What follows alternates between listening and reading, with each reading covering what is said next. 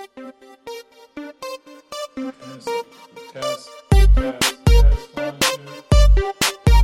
see, business owners have this moment. They sell the business, they get a great price, and then they realize they're giving 52% of it in California to the government. And I always say, what if I could have shown you how to avoid all but maybe 15 or 20% of that tax? Welcome to Business Owners Radio. Business Owners Radio, where established business owners get the latest insights, strategies, and practices to grow a sustainably profitable business. And now, taking care of business, your hosts, Craig Moen and Shai Gilad. Welcome to Business Owners Radio, episode 96. In today's show, we'll be talking with Steve Sherline of US Bank Private Wealth Management about the importance of knowing your number when you're receiving an offer for your business.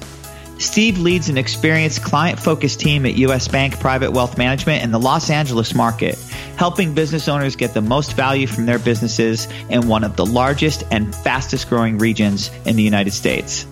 Steve is going to tell us what steps we need to take and the pitfalls to avoid when valuing your business. Good morning, Steve. Welcome to Business Owners Radio. Good morning, Craig. Good morning, Shai. Thanks for having me. Uh, we're really excited to have you today, and this is just a great topic that I know a lot of business owners are really interested in. You know, always this thing around how do you handle offers for a business and how do you think about the valuation of your business? And I'm kind of curious, what got you into this in the first place? Well, I started in the late 80s as a financial advisor when it wasn't a normal process to consider some of the things that we regularly consider today. And what I landed on was the privately held small business owner was really the niche that I wanted to focus on. And early on, from the 80s forward, have focused on helping business owners to determine a good plan for their business and how to sell the business in efficient ways. And that has really been the core of my business for my entire career. And what caused you to want to focus on the small business? Well, I grew up in a small business owner family myself, so I felt like I had unique insights into both the emotional state and kind of the rigors and pains that small business owners go through. And I felt it helped me connect to those small business owners in a way that many of my peers could not. Yeah, Steve, I can see where that perspective could really help you in this line of work and why that's personal for you. So, how does this usually show up for the business owner? They're working every day, they're running the business, they're trying to grow in a challenging marketplace. And then something happens, and maybe somebody approaches them to buy their business or wants to have a discussion with them. How do you see this showing up? Well, I think the first thing that we want to address is why does that happen? Why do you get an unsolicited offer? And if you think about it from the opposite side of the fence, the business owner is getting an offer because someone sees hidden value in the business. And the business owner who's receiving the offer doesn't always interpret that that's the case. And it's usually coming from a top competitor or from a larger corporation that has other business in the area that sees scale that it can build into that business, which inherently means that there's probably a gap between the business owner's perception of the value and its actual value. And if they haven't done the homework, very frequently they will miss a lot of that gap.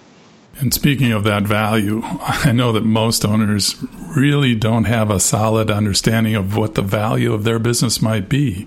What are some of the steps to achieve some of that knowledge at least? Well, first of all, I couldn't agree with you more. You know, business owners are so committed to running their businesses and they are professionals in whatever that business does but they rarely slow down long enough to regularly assess the actual value of the business. So when an unsolicited offer comes, they're very unprepared.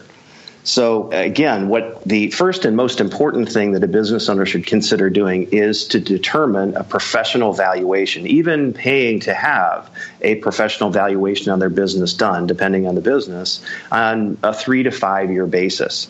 A common problem I see is that a business owner will have valued the business maybe early in its life cycle.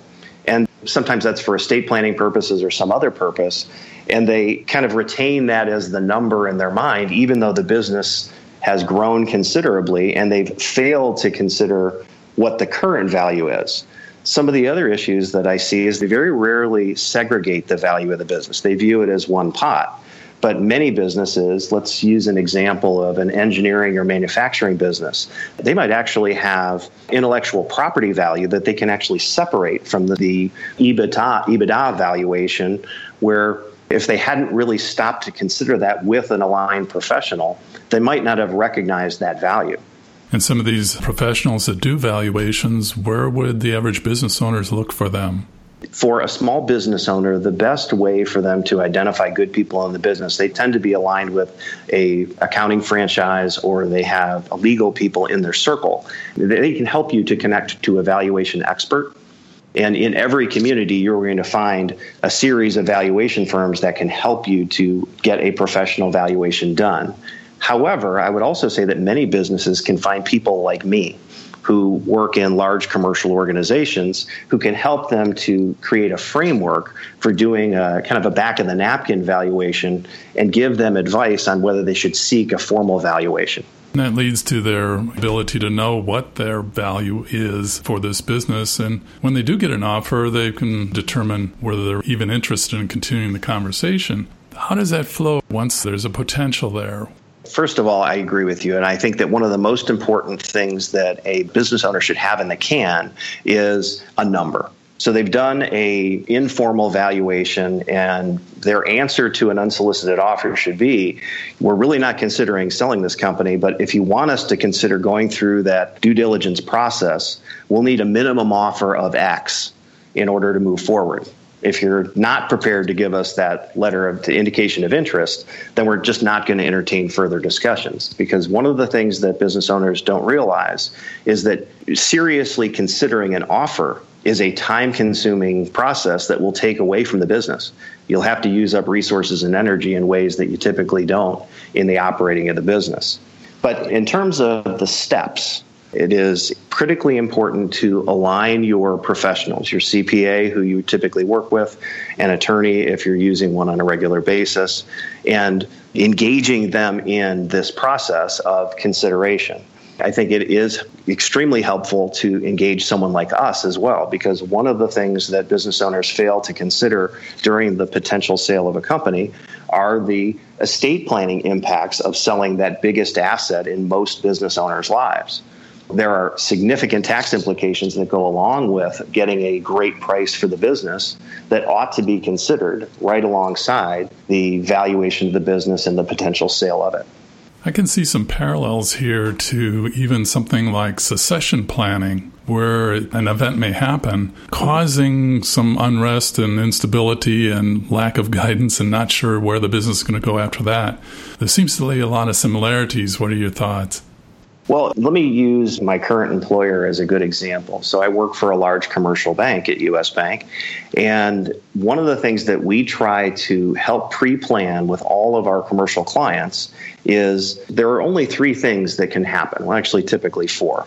You can close the business, that's the fourth one. But the three things in a sale you're either going to sell the business to heirs, someone in the family is going to take over, you're going to sell it to the employees themselves, or you're going to sell it to a third party. And you should have a plan in place that addresses the monetization of the business that is different in each of those three buckets. And a business owner may determine that one of those or two of those don't fit, period. But if those are three viable options, you should have a plan for each. And Steve, what are you seeing in the marketplace now? What do the trends look like, and what kind of traps are out there? Well, first of all, demographic trends are moving in the favor of these kinds of sales. You've got a, a, big baby boomer generation and all these business owners, you know, 17 million businesses that are in this place where they're transitioning either through sale or through transition to family members. And it is creating a ton of activity. And therefore, the business owner receiving unsolicited offers from private equity firms, from good competitors, from third parties who are interested in entering that business are ramping up. And we are certainly seeing more activity than I can remember in my career. But some of the problems that are occurring is people are jumping at that first offer. And to me, that is the biggest mistake. They see a large number. They haven't done an effective valuation. They haven't segregated the value of the pieces of the business, and they're taking an offer quickly. And two bad things happen when you take that quick offer. One, you're probably accepting an offer that's well below the actual value of the business, particularly if you were to take it into an auction process and had bids from other unsolicited buyers come into the play. And secondly, the tax picture. One of the things that business owners don't stop to anticipate typically these businesses have very low basis.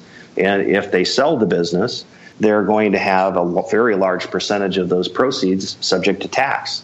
And they don't have a tax plan in place to address it. Yeah, that's such a good point. I mean, you talk about all these things that we have to consider, right?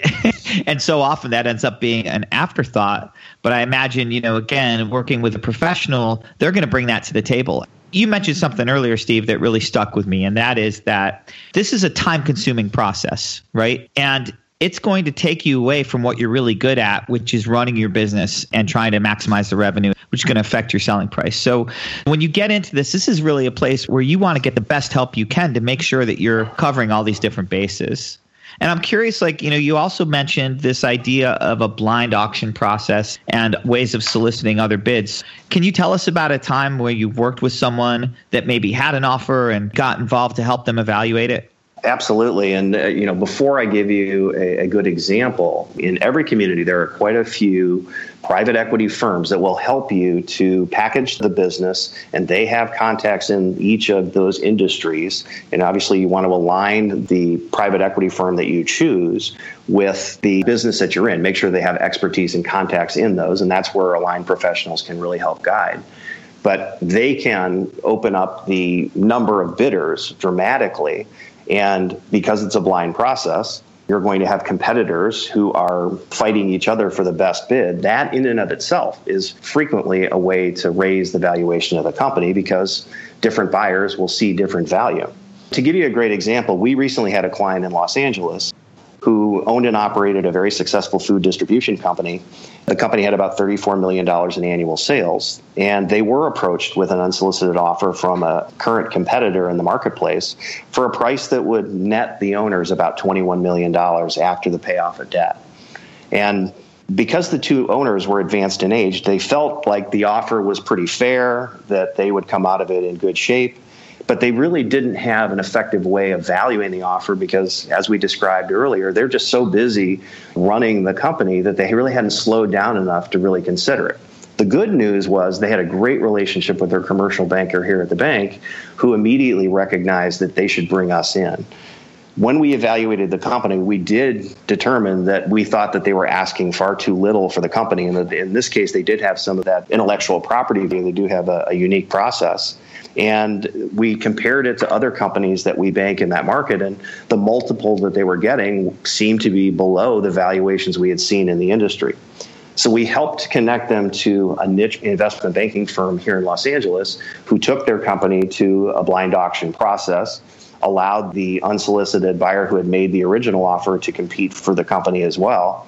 They did not end up winning it. Actually, what happened was a Fortune 500 company in that business came in with a very significant offer, and that resulted in a $34 million net payout or 22% better than the offer they'd originally been inclined to take. So we call that the success of our consulting process. Yeah, that's brilliant. And I mean, to even think about all the cash they would have left on the table, that would have been a disaster. Absolutely. And you wouldn't even realize this, right, if you don't take the time to get an outside view in this area that's really outside of most people's expertise. Yeah, and I'd like to layer in that some of these investment banking firms that you might engage will help to do a lot of this valuation, oftentimes for no charge, for the right to earn the business. So, uh, again, some will charge, some will not. I think your more established players will want you to engage in a contract, but many of the kind of regional, smaller players will engage you for the right to become your bank. What kind of incentives does that usually take? So, you know, Steve, I would think as the business owner, you want these people aligned with getting the most value they can for your business, right? But you don't want them to be greedy. So, how do those contracts typically work? Well, typically, you're going to give a range of prices that you would be willing to take after they do the initial valuation. Sometimes the contracts are always contingent upon receiving a certain price. So if you say I want to get 30 million dollars for the company but they're unable to find a buyer that will bid 30 million, then the contract becomes null and void. But typically, the valuations come in very clean, and sometimes you live to fight another day. But I would say 75% of the time, when there's an active engagement, there is going to be a legitimate buyer found, and typically it does result in a sale. And do you have any tips for owners if they find themselves talking with one of these firms, what to look for in a successful type of engagement? I would be looking for what value they're going to add, what services they're going to provide. Make sure that you have a aligned professional, either somebody like our firm or your CPA or attorney, to help you to review the process and determine whether that is fair for that size of company. And again, the size of the company and the nature of the business depending on its complexity, will determine how much bank you really need. And you know, a niche investment bank may want to provide a dozen services that really are unnecessary for a fairly straightforward business. So it's looking for those clues to make sure that the terms that are being offered to you align with the business that you're in. Stephen, looking at the actual potential sale coming up and even thinking through wanting to sell a business, what steps should be taken regarding taxes beforehand? Well, first of all, let's talk about, you know, trying to segregate the value of the business, and then I'll get to the tax piece. So, I think that as I said earlier, a regular evaluation every 3 to 5 years is really an important thing businesses tend to have ups and downs, but they do tend to, over time, become more and more substantial. And if that's true, one of the biggest misses we see is that people will undervalue the business because they had a valuation in their mind at a time when the company was much smaller. The second thing is to build those three steps, the monetization plan. I, one of the first questions I ask a business owner whenever I meet them is What's your monetization plan? Are you going to sell to heirs, to employees, or to a strategic third party? And the answers to those questions, that may be that you have three separate plans in the can relative to that monetization. Then I want the business owner to consider how are they going to receive those proceeds? What is your tax strategy? Are you going to create a master holding company and segregate the company into shares and gift those across generational lines over time and you know take the ownership shares to the next generation and keep the control shares that way you can push taxation into the future you can also execute things like installment sales of the business, which will defer tax into the future. I, I, love to ask the question what if I could show you a way to defer the capital gain you might pay on the company for up to 20 years? There are a number of estate planning strategies that can be employed there. And then a frequent profile we see on business owners, they tend to be very ingrained in their communities and they tend to be very charitably inclined. And the mistake I see them make is that they will sell the business pay the tax, and then make charitable contributions. And what I would say is, well, why wouldn't you sell the shares of the company into a charitable trust, take income on it for the rest of your life, and pay no tax on the sale of those shares? And that's something that probably the most frequent miss that I see in this community. Well, Steve, thank you for your time today. It's been great having you as our guest. Hey, thanks, Craig Shai. Thank you for what you do. You guys are such a valuable resource to business owners, and I want you to keep doing what you're doing. Again, I want to stress to you that if our company can be of service, we have regional offices in 20 separate locations across the United States from New York to Los Angeles.